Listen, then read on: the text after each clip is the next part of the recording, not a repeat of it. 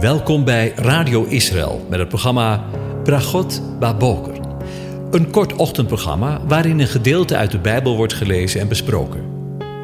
Met Bragot Baboker wensen onze luisteraars zegeningen in de ochtend.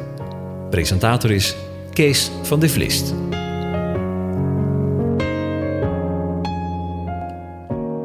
Goedemorgen, luisteraars. Vanmorgen denken we verder na over Psalm 91. Ik lees het aan je voor. Wie in de schuilplaats van de Allerhoogste is gezeten, die zal vernachten in de schaduw van de Almachtige. Ik zeg tegen de Heere, mijn toevlucht en mijn burcht, mijn God op wie ik vertrouw. Hij zal u redden van de strik van de vogelvanger, van de zeer verderfelijke pest. Hij zal u beschutten met zijn vlerken, onder zijn vleugels zult u de toevlucht nemen. Zijn trouw is een schild en een panzer. U zult niet vrezen voor de beangstigingen van de nacht, voor de pijl die overdag aankomt vliegen, voor de pest die in het donker rondgaat, voor het verderf dat midden op de dag verwoest. Al zullen er duizend vallen aan uw zijde en tienduizend aan uw rechterhand, bij u zal het onheil niet komen. Slechts met uw ogen zult u het aanschouwen. U zult de vergelding van de goddelozen zien. Want u, heren, u bent mijn toevlucht. De Allerhoogste hebt u tot uw woning gemaakt.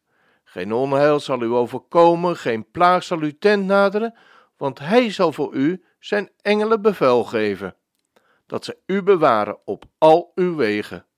Zij zullen u op de handen dragen, zodat u uw voet aan geen steen stoot. Op de verre leeuw en de adder zult u trappen, en op de jonge leeuw en de slang zult u vertrappen. Omdat hij liefde voor mij opgevat heeft, zegt God: Ik zal hem bevrijden. Ik zal hem in een veilige vesting zetten, want hij kent mijn naam. Hij zal mij aanroepen en ik zal hem verhoren. In de benauwdheid zal ik bij hem zijn. Ik zal hem eruit helpen en hem verheerlijken. Ik zal hem met lengte van dagen verzadigen. Ik zal hem mijn heil doen zien. Tot zover. Over liefde met een hoofdletter gesproken. Deze keer wil ik met je stilstaan bij eigenlijk een hele typische zin in de psalm. En wel deze: Ik zal hem in een veilige vesting zetten, want hij kent mijn naam.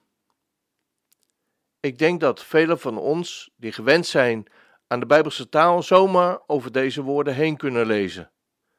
Maar voor wie deze woorden nieuw zijn, kunnen deze woorden toch wel vreemd overkomen. Want als we de zin eens omdraaien, staat er: Alleen om het feit dat iemand mijn naam kent, zal ik hem in een veilige vesting zetten. Is het dan voldoende om alleen Gods naam te kennen? Hoeveel kennen zijn naam wel? En misbruiken zelfs zijn naam en. Begrijp je? Maar de sleutel voor de oplossing van de puzzel ligt natuurlijk in de aan dit vers voorafgaande woorden. Omdat hij liefde voor mij opgevat heeft, zegt God. Liefde is de sleutel om hem te kennen. Inderdaad, het kennen van iemand heeft vele dimensies. Ik ken de minister-president van Israël, Benjamin Netanyahu. Maar ik ken ook mijn buurman en ook mijn kinderen en ook mijn vrouw. Maar het kennen van deze mensen heeft elke keer weer een ander niveau. Liefde is de grondslag voor de relatie met de Heere. Voor alle duidelijkheid, liefde voor Hem, de liefde van Hem voor jou. Daar begint het. Liefde voor mensen die het alleen maar verkeerd doen Liefde van Hem voor mensen die helemaal niet naar Hem op zoek zijn. Liefde van Hem, om het maar eens met een oud woord te gebruiken, voor zondaren. In Johannes 1, vers 4 schrijft God in zijn brief aan jou en mij: Hierin is de liefde van God aan ons geopenbaard, dat God zijn enig geboren zoon in deze wereld gegeven heeft, opdat wij zouden leven voor Hem. Hierin is de liefde, niet dat wij God lief gehad hebben, maar dat Hij ons heeft lief gehad en Zijn Zoon zond als verzoening voor onze, dus voor jou en mijn zonde. Mag ik het vanmorgen eens in mijn eigen woorden zeggen? God de Vader schrijft in Zijn woord, Zijn liefdesbrief, want dat is Zijn woord voor jou en mij, niemand, maar dan ook niemand is uitgezonderd, want God heeft de, alzo de wereld lief dat hij zijn zoon gezonden heeft, opdat een ieder die in hem gelooft niet het verderf ingaat, maar eeuwig leven heeft. Lees het maar in Johannes 3, vers 16. Maar even terug naar de tekst in eigen woorden. God heeft de enige zoon die hij heeft naar de wereld gestuurd. De meest vreselijke dood laten sterven. En daarmee zijn liefde voor jou en mij laten zien. Bewezen. Ja, ik weet het. Het zijn misschien allemaal ingesleten woorden en feiten die je misschien al talloze keren gehoord hebt en waar je zomaar overheen leest en leeft. Ik ken je situatie niet. Maar misschien heb jij een zoon of een dochter. Of laten we het maar eens breder trekken en God vraagt aan jou om je allerliefste persoon die jij kent in deze wereld, om die letterlijk op te offeren. Letterlijk.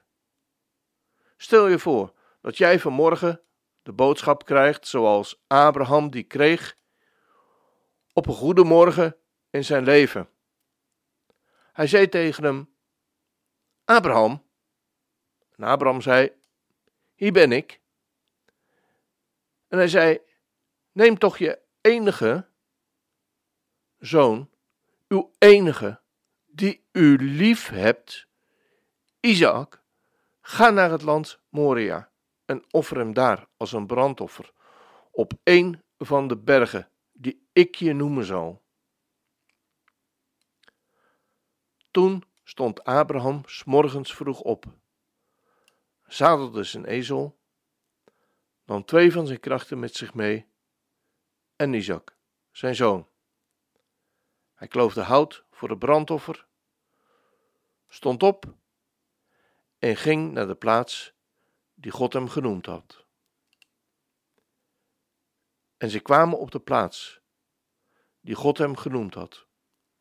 Abraham bouwde daar het altaar, schikte het hout erop, bond zijn zoon Isaac en legde hem op het altaar, boven op het hout. Toen strekte Abraham zijn hand uit en nam het mes om zijn zoon te slachten. Het zal je maar gebeuren. Abraham overkwam het. Maar met alle eerbied gesproken, Abraham en Isaac kwamen er goed vanaf. Maar de zoon van de vader, die jou en mij zo lief heeft, moest de dood in. Letterlijk. Je zegt, daar kan ik met mijn verstand echt niet bij. Nou, ik ook niet. Maar als je, zoals vader en zoon, zoiets voor mij doet, dan moet ik wel geloven dat God de Vader en zijn zoon mij zo lief hebben. Onverklaarbaar, maar waar. Dat is Gods kant van de zaak maar dat is dus ook de grondslag van de woorden waar we vanmorgen bij stilstaan. Omdat Hij liefde voor mij opgevat heeft, zegt God: Ik zal Hem bevrijden. Ik zal Hem in een veilige vesting zetten, want Hij kent mijn naam. Want inderdaad, zoals een spreekwoord zegt, de liefde kan niet van één kant komen. God zegt, omdat Hij of jij liefde voor mij opgevat heeft, of zoals het in het Hebreeuws staat, omdat je mij bent toegewijd, of omdat je mij aanhangt, of in liefde naar mij verlangt, zal ik je bevrijden. Ik merk nu dat ik er zomaar overheen gelezen heb in de afgelopen keren. God bevrijdt. Bevrijding. Zelfs heb ik er gelukkig de verschrikkingen van de jaren 40, 45 niet meegemaakt. Maar ik ken de beelden wel. De beelden die langskomen over de bevrijding van het verschrikkelijke satanische Nazi-regime. De tijd waarin de Satan de hele wereld rondging als een briesende leeuw, zoekende wie hij zou kunnen verslinden. En het vooral voorzien had op het volk van God. Van de zoon van God kon hij niet in het graf vasthouden, maar Israël, de zoon, trachtte hij alsnog de dood in te jagen en deze naam voor hem altijd uit te roeien. Maar halleluja, ook deze poging van de boze is mislukt. Want drie jaar na de bevrijding, zoals de Zoon van God opstond uit het graf na drie dagen, zo stond Israël op drie jaar na de bevrijding in 1948. En werd Israël als het ware herboren. Niemand, dan ook werkelijk niemand, had daar in de oorlogsjaren een stuiver voor gegeven. Zoals het een wonder was dat Jezus, de Zoon van God, opstond uit het graf, zo stond Israël bij wijze van spreken ook drie jaar na die verschrikkelijke oorlog, die de dood van zes miljoen Joden tot gevolg had, als het ware op uit het graf. Het is een wonder in onze ogen. We zien het, maar we doorgronden het niet. Maar weer even terug naar de bevrijding. Als we de plaatjes zien van de bevrijding, dan treft het mij altijd de onvoorstelbare vreugde van de mensen voor haar bevrijders. Mensen waren bijna uitzinnig van vreugde, stonden langs de weg met vlaggen en vaantjes en weet ik het wat allemaal om haar bevrijders te verwelkomen. En dat na vijf jaren gevangenschap. Het is vandaag weer een hele andere kant op gegaan dan ik mij voorgenomen had. Daar waar ik het met je wilde hebben over het kennen van zijn naam. Maar weet je, wij Nederlanders wisten en weten door wie wij in 1945 werden bevrijd. Wij kennen hun naam. En we waren onvoorstelbaar blij en dankbaar. Ik trek het voorbeeld van de bevrijding in 1945 nog even door. Ik weet niet wie je bent, maar ik heb een boodschap voor je. Wanneer je nog niet bevrijd bent, nog niet bevrijd bent uit de macht van de wereldbeheerser van deze wereld, de duivel, en je kent hem nog niet, dan heb ik een goed bericht voor je. Je kunt vandaag bevrijd worden. Bevrijd worden vanuit deze verschrikkelijke, donkere wereld, vol ellende, honger en oorlog en verschrikkelijke ziekte, en overgaan in het licht. Dat is nog eens een bevrijding. Een bevrijding die veel groter is dan die van 1945. Lees maar mee wat vader er zelf over zegt. Maar de vader zei tegen zijn dienaren: Haal de beste kleren tevoorschijn en trek het hem aan, en geef hem een ring aan zijn hand en sandalen aan zijn voeten, en breng het gemeste kalf en slacht het, en laten we eten en vrolijk zijn. Want deze mijn zoon was dood en is weer levend geworden. Hij was verloren en hij is gevonden. En zij begonnen vrolijk te zijn. Het werd feest, groot feest. Dat was nog eens een ommekeer. Van de smerige draf van de onreine varkens naar het vet gemeste kalfsvlees. Als dat geen zegen is, ik wens je een van God gezegende dag toe.